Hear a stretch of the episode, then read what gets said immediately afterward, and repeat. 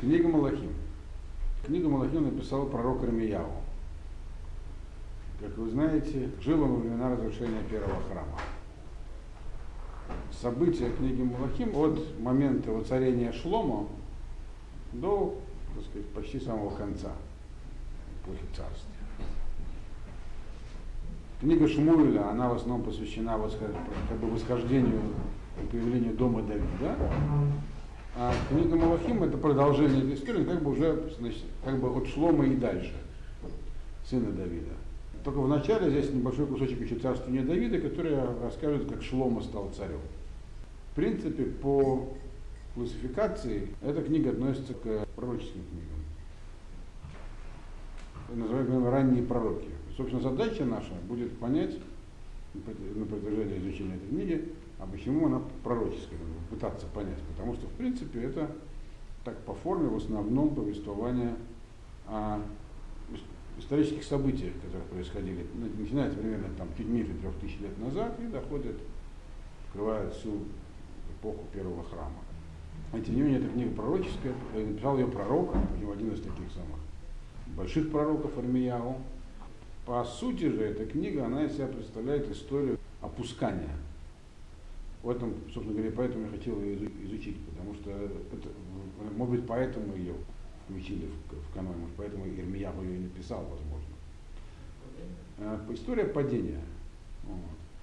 То есть пик это царь Давид, то есть была эпоха судей, которая привела к тому, что появилась династия Давида, с которой будет Машех.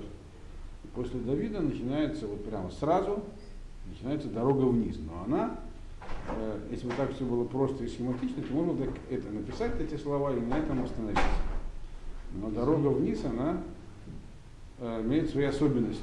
И эти вот уроки, которые там есть, они всегда актуальны поэтому. И, значит, и доходит это до нижней точки, разрушения храма и начала Галута, в котором мы, так, мы изучали Захарию, мы знаем, что Галут это все тот же самый, в котором мы находимся.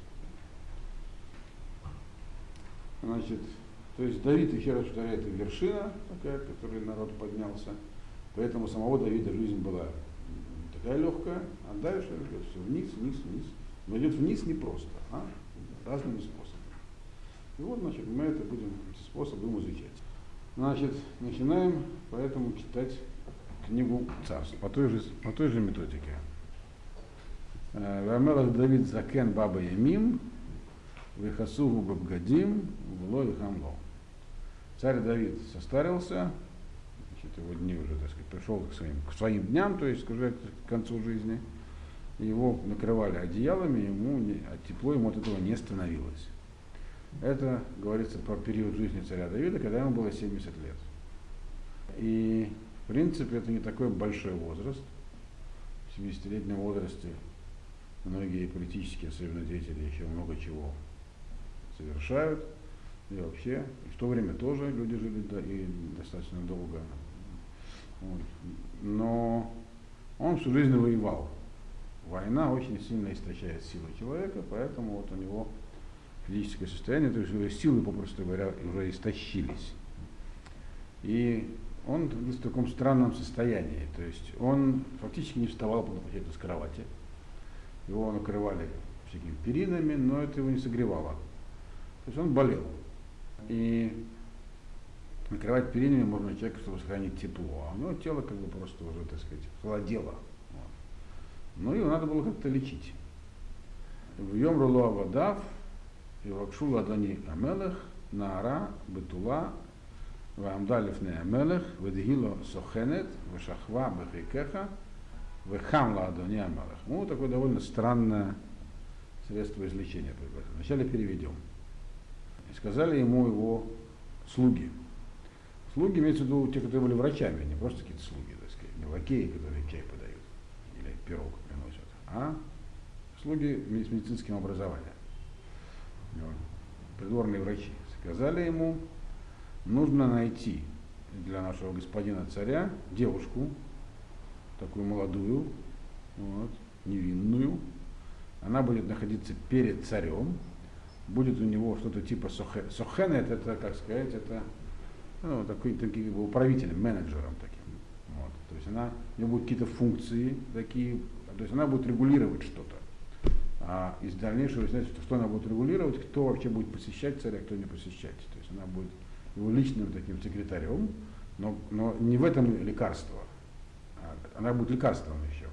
А, лекарство в том, что она будет находиться прямо лежать рядом с царем, значит, и он э, это его согреет. Ну, по-простому ясно, что молодая девушка, у нее горячая кровь там, и тело. Вот, она, она не была его женой, ничего, вот, э, там прямо это написано. Впоследствии она стала женой Шломо. И, то есть она у нее будет две функции. Во-первых, сухенет, регулировать, кто может к царю, кто нет. И во-вторых, она сама по себе лекарство. Ну, прочтем еще один посук. Значит, э, что это была за девушка? Вакшу на Ара Яфа, Беколь Гуль Исраэль, стали искать, стали, так сказать, ну, бросили клич, стали искать красивую девушку. На самом деле врачи вроде по красивую девушку не говорили, так? просто девушка молодая стали искать красивую девушку во всех э, границах государства и нашли э, Авишаг, Шунамид, девушка по имени Авишаг, она была из Шунама, Шунамид это такое место в районе Хайфы, современной, и привели ее к царю. Значит, что это была за девушка? Написано так, Ванара Ефа Адмеод. Девушка была красивая и невероятна. И она была водила царя Ламелах Сухена, там вот стал эти самые при царе такой секретаршей, в Тифартегу и служила ему, царю, служила ему, в Амелах да, но царь с ней ни в какие отношения, так сказать, не вступал. То есть она была именно, у нее были другие функции. Тем более, что у него уже был набор жен максимально позволенный царю, 18 жен наложниц, я не собирался на ком жениться, человек был праведный, но это было именно лекарство. Теперь, что за девушка, почему она должна была быть красивой, почему вообще... Э, на самом деле лекарство, которое в то время прописывали врачи, оно, у них была книга такая. Давайте она Сефер Фот. Ее закопал один из потомков э, царя Давида, царь Хискияу, праведный царь был такой, один из немногих. Он ее закопал, чтобы люди не, чтобы было не просто вылечиться болезни посылают. Это поставлено ему заслугу мудрецами. А где-то захоронено. Сефер вот книга излечения, в которой содержалось лекарство против всех болезней. Если человек, болезни появились не сразу, когда появились болезни, они были неким знаком для человека, так? что что-то с ним не в порядке, поначалу, по крайней мере. Вот, когда Ашгаха, то есть божественное управление, было таким более-менее прямым, то есть люди могли его видеть. Именно поэтому это еще относится к книге пророков. Все события, которые здесь происходили, они были не такие, как у нас. Вот у нас божественное проведение скрыто, а вот в этих событиях, даже политических, исторических, рука Всевышнего была видна. Это было другое время. Поэтому это книга пророков. И там в этой книге Хискиягу ее закопал, потому что по, мне, по мере удаления вот этого процесса, как бы, когда народ шел вниз, э, то болезни перестали свою роль выполнять. Ну, заболею. Ну, пойду к врачу, он откроет справочник, называется книга излечения. Скажет, как вылечиться, и все. Это перестало быть тормозом. Это может быть тормозом, когда человек боится не болезни как таковой, а боится того, что это симптом нехороший, что что-то с ним не, в порядке. Когда люди перестали обращать внимание, что тут с ними, с ними не в порядке, их стала волновать только сама болезнь, физическое недомогание, тогда нет смысла быстро людей лечить. То есть единственное, что остается, это страх перед самой болезнью. Поэтому Хиския вот книгу закопал. И в этой книге было написано, что если человек заболевает таким, такой болезнью, как Давид, царь Давид, то э, лечение это как раз такая девушка. Есть разные объяснения по этому поводу. В чем была его болезнь? Есть такой Мидраш Хазаль, что он увидел Малаха, ангела с мечом над Иерусалимом. Человек, видящий Малаха, я про неоднократно уже рассказывал, эту историю он тоже рассказывал, он чувствует запах высших миров, он из этого мира уходит. Тело это как раз симптом, тело начинает его холодеть, он теряет как бы вкус к жизни, его ничего не интересует. Высшие миры это вещь такая привлекательная, что в этом мире человеку как бы нечего делать. И поэтому нужно человек к этому миру привязать. Привязка девушка, поэтому должна быть красивая именно женщина. Которая женщина, подобно дому, стоит, так сказать, на земле, она привязывает душу мужчины к земле. Вот, собственно, это и было лекарство Авишак. Имя ее указывает тоже на то, что она не просто так появилась, и болезнь не просто так появилась. Авишак. Что такое авишак? Шаг это шагег, ошибка. То есть, как бы это э, имя дословно шифровывается мой, мой, мой отец ошибка. То есть я появилась на свет из-за ошибки. Но ошибка не та, которая нужно подумать, а ошибка Давида. То есть ее, Давид в этой истории с Бершевой, он не совершил греха, но совершил ошибку. Из-за этого вся, собственно говоря, что происходило, происходило. Вот. Народ от него отвернулся и так далее. И она пришла это восстановить. То, что царь к ней ни в какие отношения не вступал, показало всем ясно, что он не был э, человеком, который подвержен своим, так сказать, желаниям, в отличие от персонажа, который появляется сразу здесь, от одного из его сыновей. Поведение было контрастно.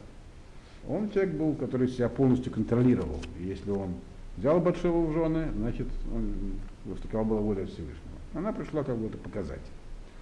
И эта болезнь была, и это излечение было к этому направлено. Но в чем состояло лечение? Это еще сказал, было две вещи. Она была, с одной стороны, сохенет, то есть она что-то контролировала, то есть доступ к царю фактически. То есть его нужно было, как бы, чтобы э, она при нем находилась постоянно, означает, что никто другой, никакая другая женщина к нему прийти не могла.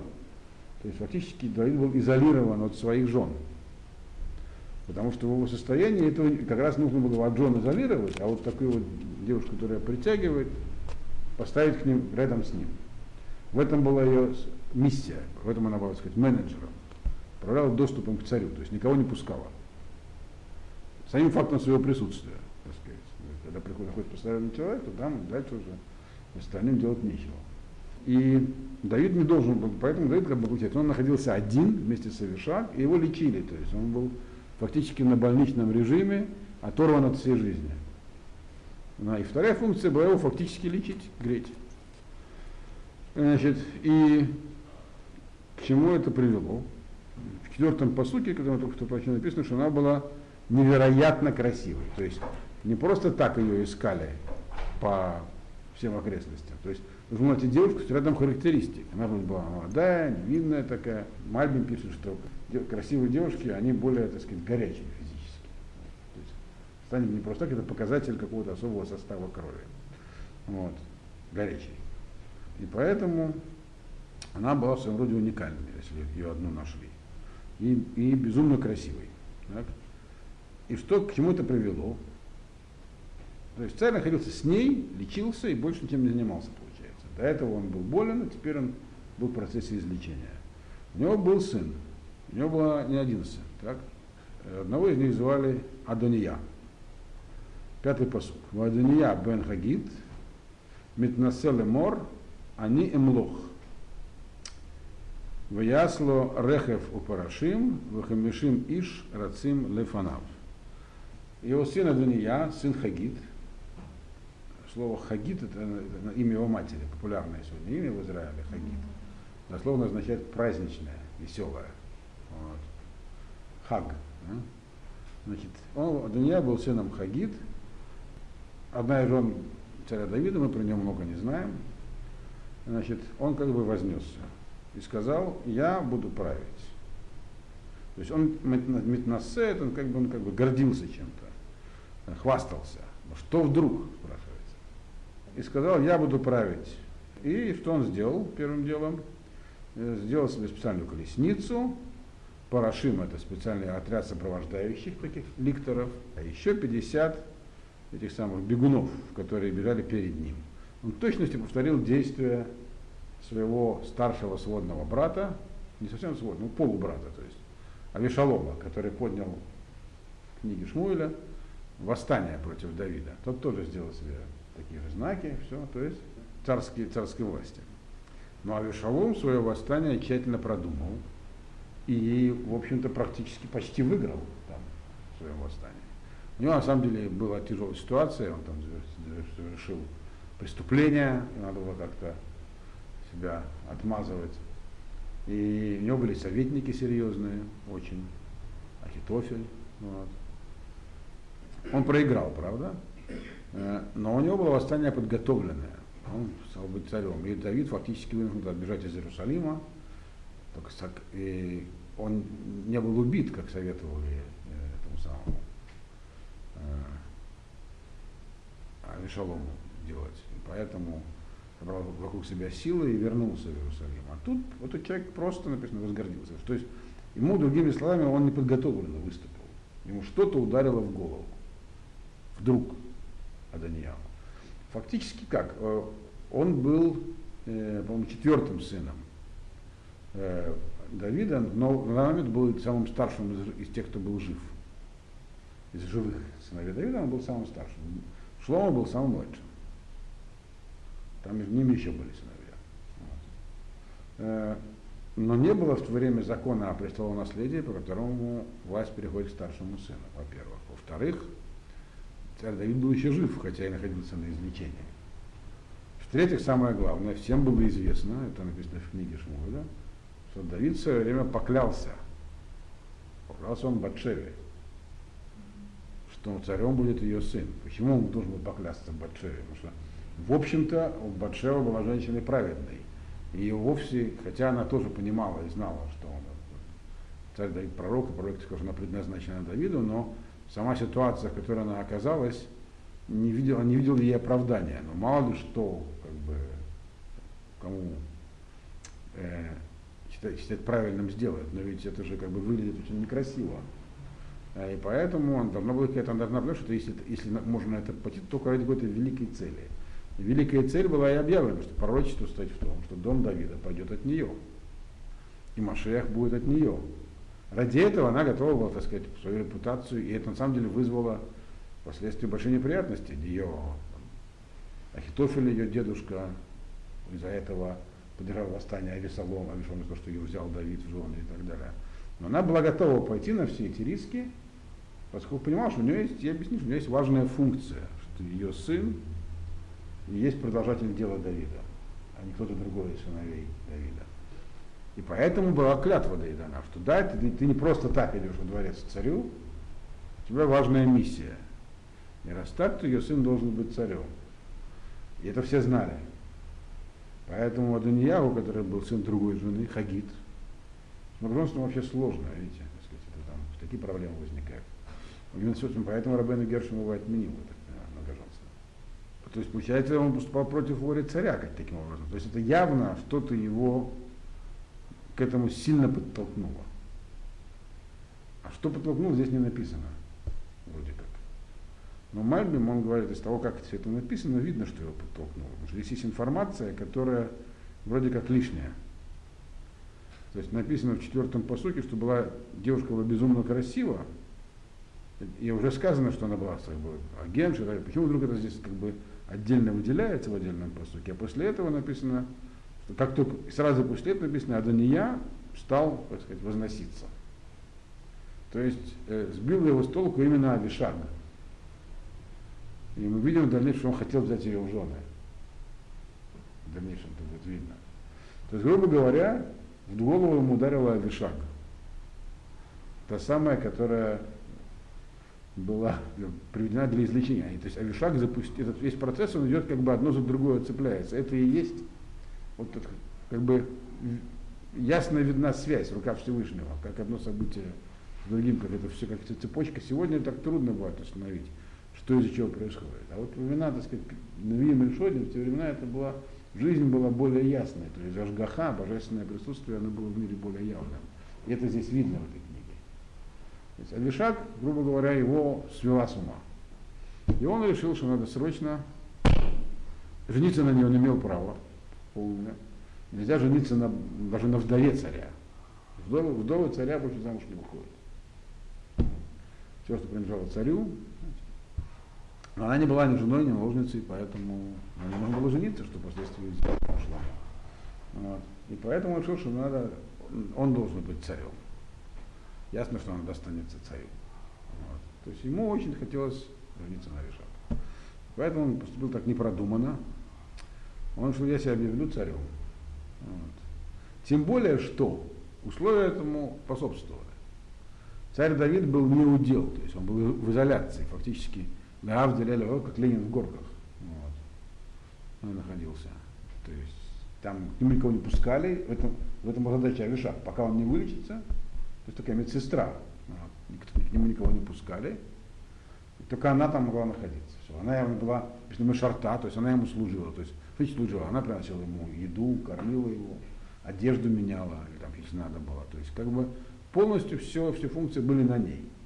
Вот. То есть он Давид изолирован, его не волнуют, у него, вокруг него врачи, ему информацию не сообщают, чтобы его не волновать уже на тот момент в бой он не ходил, уже его после последнего боя, его, когда он чуть не погиб, его богатыри и гвардия сказали ему, больше на войну ходить не должен, его потеряем. То есть он как бы, и Адония решил, Адония был не, уже не, не мальчиком, он уже был, так сказать, взрослым человеком совсем.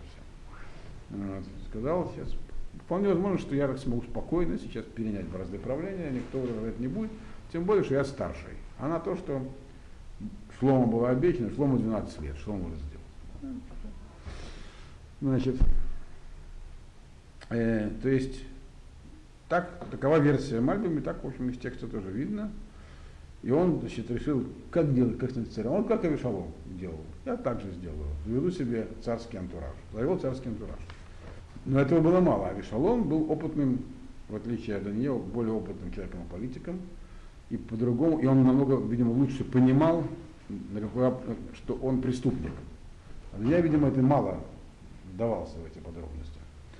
Потому что он решил, что народ не нужно завоевывать. А он готовил свое восстание. Он стал самой популярной личностью. Популярность Давида была тогда низка из-за истории Батшевы во время восстания Авешалома. И а Данияву народ не, как бы, народом он не был известен так сильно народ, но у него были кое-какие черты, которые нравятся народу. Поэтому у него были шансы на успех, как он считал. И, и во-первых, а во-вторых, он надеялся, ну если не получится, то, ну значит не получится. Он не, рассчитывал, что его накажут за это. У него были для этого основания. Посмотрим, какие. Шестой посук. Вело отцву авив э, миямав лемор Мадур Ахасита Гамгу Товтор Мод, Вотоил Дахаре Шалом. То есть вот у него было три причины, по которым он мог, как он считал, рассчитывать на успех. Во-первых, Воло отцво Авив Меямав. Отец никогда его не наказывал. Э, говоря, что ты сделал такое. То есть, что бы он ни творил, отец его не наказывал. Давид, и отсюда учат мудрецы, тот человек, который своего ребенка никогда не упрекает не наказывает, значит, до добра его не доведет. А него говорит, папа не все прощает, и сейчас простит в крайнем случае. Если вдруг он начнется, там, выйдет из, э, из горок своих, так сказать, ну простит меня, как обычно. Вот. Первое. Второе. Э, написано, Оя Гамгу Товтор вот, он тоже был очень красивым, то есть представительным таким. Народ любит представительных царей. Вот. Хотя бывает в некоторых странах исключения. Вот. Э, тоже написано, кто ищет тоже, имеется в виду как Авишалом, который тоже там был такой, волосы такие, которые его погубили. Да, то есть, как Авишалом тоже был такой, внешне очень представительный. Написано Тов Товар, у него была благородная внешность. Вот. Очень благородная внешность. И в третье, вот, то Елда э, Ахарей Авишалом. И он был рожден своей матерью после Авишалома. То есть, имеется в виду, он был ну, по старшинству следующий шел. По праву наследования. Самый старший брат погиб, его убит Авишалом. Значит, Авишалом погиб. Вот. Там еще один был сын, но я не помню, что с ним стало. А вот он был следующий. То есть старше него на данный момент не было действующих сыновей. То есть, как бы это было оправдано, ну я же следующий, я решил, что раз такая, ну, мог сказать отцу, папа, я решил, что раз ты в таком состоянии, надо что делать, тут я по старшинству, значит. То есть у него были такие отмазки. Значит, но как практически прийти к власти? Для этого недостаточно только атрибуты царской власти себе присвоить. Там сопровождающих, гвардию, колесницу. Надо, чтобы кто-то тебя признал. То есть дворцовый небольшой переворот. Значит, И поэтому он обратился к влиятельным людям. В ее дворав им Йоав бен Цруя, в им Авиатар Акоэн, Язро Ахарей Адония. И он значит, договорился с Явом, сыном Цруи, и с Авиатаром Акоэном. И они помогли ему, и они, они помогали Адонии. То есть он двух влиятельных людей на свою сторону привлек. Главнокомандующего и первосвященника. Йоав бен Цруя был главнокомандующим, председатель командовал армией все. А это самое, а Евютар э, был э, первосвященником, Евютара Коэн. То есть это действительно влиятельные люди. Почему они встали на сторону Адонии? Вот. Э, больших тут хитрости не надо было. И он, при том, что мы видим, что он был человек, который действовал импульсивно, но это даже он понимал, что эти люди станут на его сторону. Я был Цруя был человеком преданным Давиду до, так сказать, самопожертвования. Но его преданность Давиду была своеобразной. Он считал, что Давид э, не все правильно делает и понимает. Поэтому в интересах самого же Давида он часто действовал наперекор воле, воле царя Давида. Причем у него никогда не было самого претензии на власть. Он был племянником царя Давида, сыном его сестры. Вот.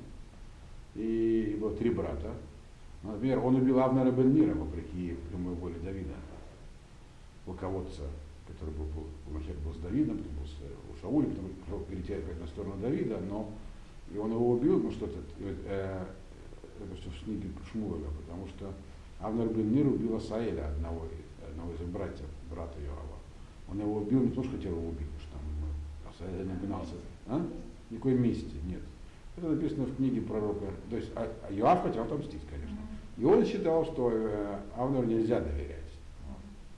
Он видел, что Давид, а Давид нему относится хорошо к Авнеру, его принять. То есть что в интересах самого Давида лучше того человека убрать к тому же месте.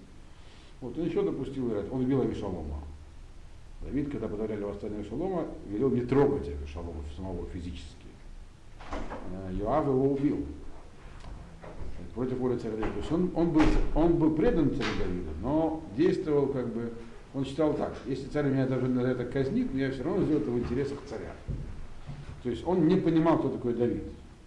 Есть э, слуги такие, у, у Давида это были два типа слуг, которые, э, когда видят, что надо делать с человеком уровня Давида, они говорят, да если, даже если я не понимаю, я понимаю, что он знает лучше. Но я был не таким. Он считал, что Давид немножечко бывает не от мира сего. И Давид ничего не мог с ним сделать. Что он был самым популярным человеком в армии, он командовал армией. Вот, Иоанн. Но при этом он был реалистом и понимал, с ним сделать ничего не может, но Шлома может. Вот. И так и был прав, так в итоге получилось. И поэтому, конечно, не в его интересах было, чтобы Шлома пошел к власти. Витара Коэн, он э, был Коэн Гадоль, он был человеком предан Давиду. Когда было восстание Шалома, он ушел вместе с Давидом в пустыню. Вот. Но он видел, дело в том, что тогда было два Коэна. Э, мы знаем, что есть Коэн Гадоль, который служит в храме, а еще есть Коэн Машох Милхама. Коэн, который ходит на войну со сторон, ну, по-простому, не буду вас во все тонкости спор мудрецов по этому поводу, с чем это ходит. Но был еще, так сказать, Арон Милхама, тоже ковчег завета, который носили на войну с армией. То вопрос, это был тот же ковчег, который носили из храма, или это был отдельный ковчег, в котором, то есть, ковчег это ящик, в котором лежали осколки скрижали, остается открытым и с разным мнением мудрецов. Но был специальный такой КВН для, ну, для военных целей. То есть. И его звали, в тот момент этот человек, это был Цадок, его звали Цадок. Это было две разных коэнских семьи. И Задок был по положению, очевидно, ну, выше, чем Витар, чем Каин Гадоль, был такой старший Каин. И, а, и царь Шломо, будущий царь Шломо, и Давид в тот момент, хотя Витар был очень близким человеком к Давиду, но было видно ему, что Шломо больше советуется с Садоком. Он понимал, что, так сказать, как только станет царем Шломо, То есть у него были свои расчеты. Он считал, что он лучший. Его семья важнее для Кигуны. Вот, для того, чтобы сказать Гадоля.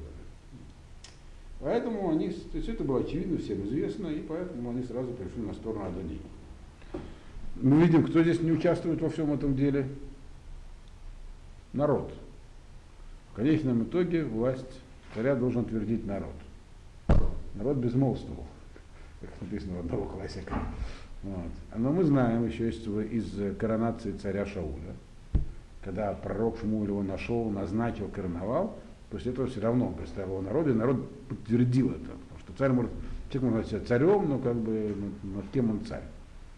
И в дальнейшем уже с сыном Шломо произошла похожая история с Ихвам, его народ не признал, и все, Северное царство. Вот. Но здесь народ как-то отсутствует. Но это надо было как-то исправить. Вот Садок был, э, значит, э, э восьмой посук. Э, Вецадок Акурен, Убнаягу бен Йояда, Венатана Нави, Вешими, Вреи, в Гиборим Ашер Давид, Логаю им Адонияу. Теперь, значит, здесь перечислены ряд персонажей, которые написаны, назовем по именам. Цадок, священник Цадок, Банаяву Банио Еда, пророк Натан, и люди, которые звали Шими, Ри, и, и еще, так сказать, группа богатырей, которые с Давидом, то есть его личные, так сказать, гвардия, они были его друзьями фактически, самые близкие к нему люди, они не были с Адонией. Не написано, что они были с Давидом, они не были с Афлофа, точнее, они не были с. Почему они не были с Адонияу? Потому что они знали, все знали, Дания тоже знал, о воле Давида, кто должен быть царем. Кто они были такие? Ну, про Садока я уже сказал. Значит, э, Банаягу бен Йоеда, он был одним из военачальников. И он, наверное, был самым, так можно сказать, из, из Нигишмуля, одним из самых близких людей к Давиду. То есть они были как бы связаны всю жизнь. Он, э, э он был, так сказать, тоже таким полководцем, но он не был командующим всей армией. Он командовал отрядами, которые назывались Крейси Плейси. Э, э, это, скорее всего, наемники, почему бы даже греческие, которые ответственную функцию выполнял. И по Мидрашу написано, что он был главой Сангедрина еще. Это человек, который там у него там длинный послужной список, там, что такого не делал для Давида, там, в их войнах не участвовал, там всякие подвиги совершал, там, два убил цистерны голыми руками. В общем, такой был человек. И еще одновременно был э, главой Сангедрина. Вот. Э, и еще э, пророк Натан. Пророк Натан, был ряд пророков, которые приходили к Давиду. Пророк Натан был последний пророк. Пророк Натан, тот пророк, который высказал пророчество в свое время Давиду, что после него царем будет Шламо. Просто это еще было пророчество такое. Значит, э, и, и он сам это пророчество сказал, Натан. То есть он, он такую информацию получил.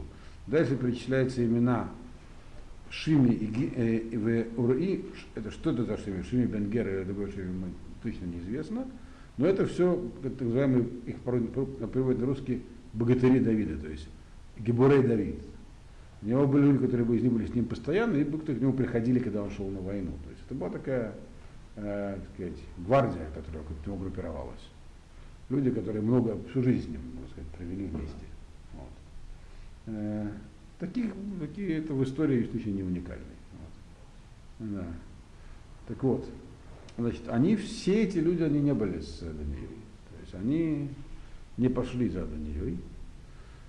Значит, и почему, собственно говоря?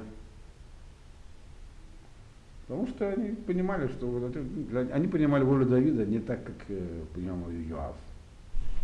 Левитана. Они знают то, что Давид сказал, то правильно. То есть это были, они, может быть, были людьми не такого, не случайно же Йоав был главным в армии.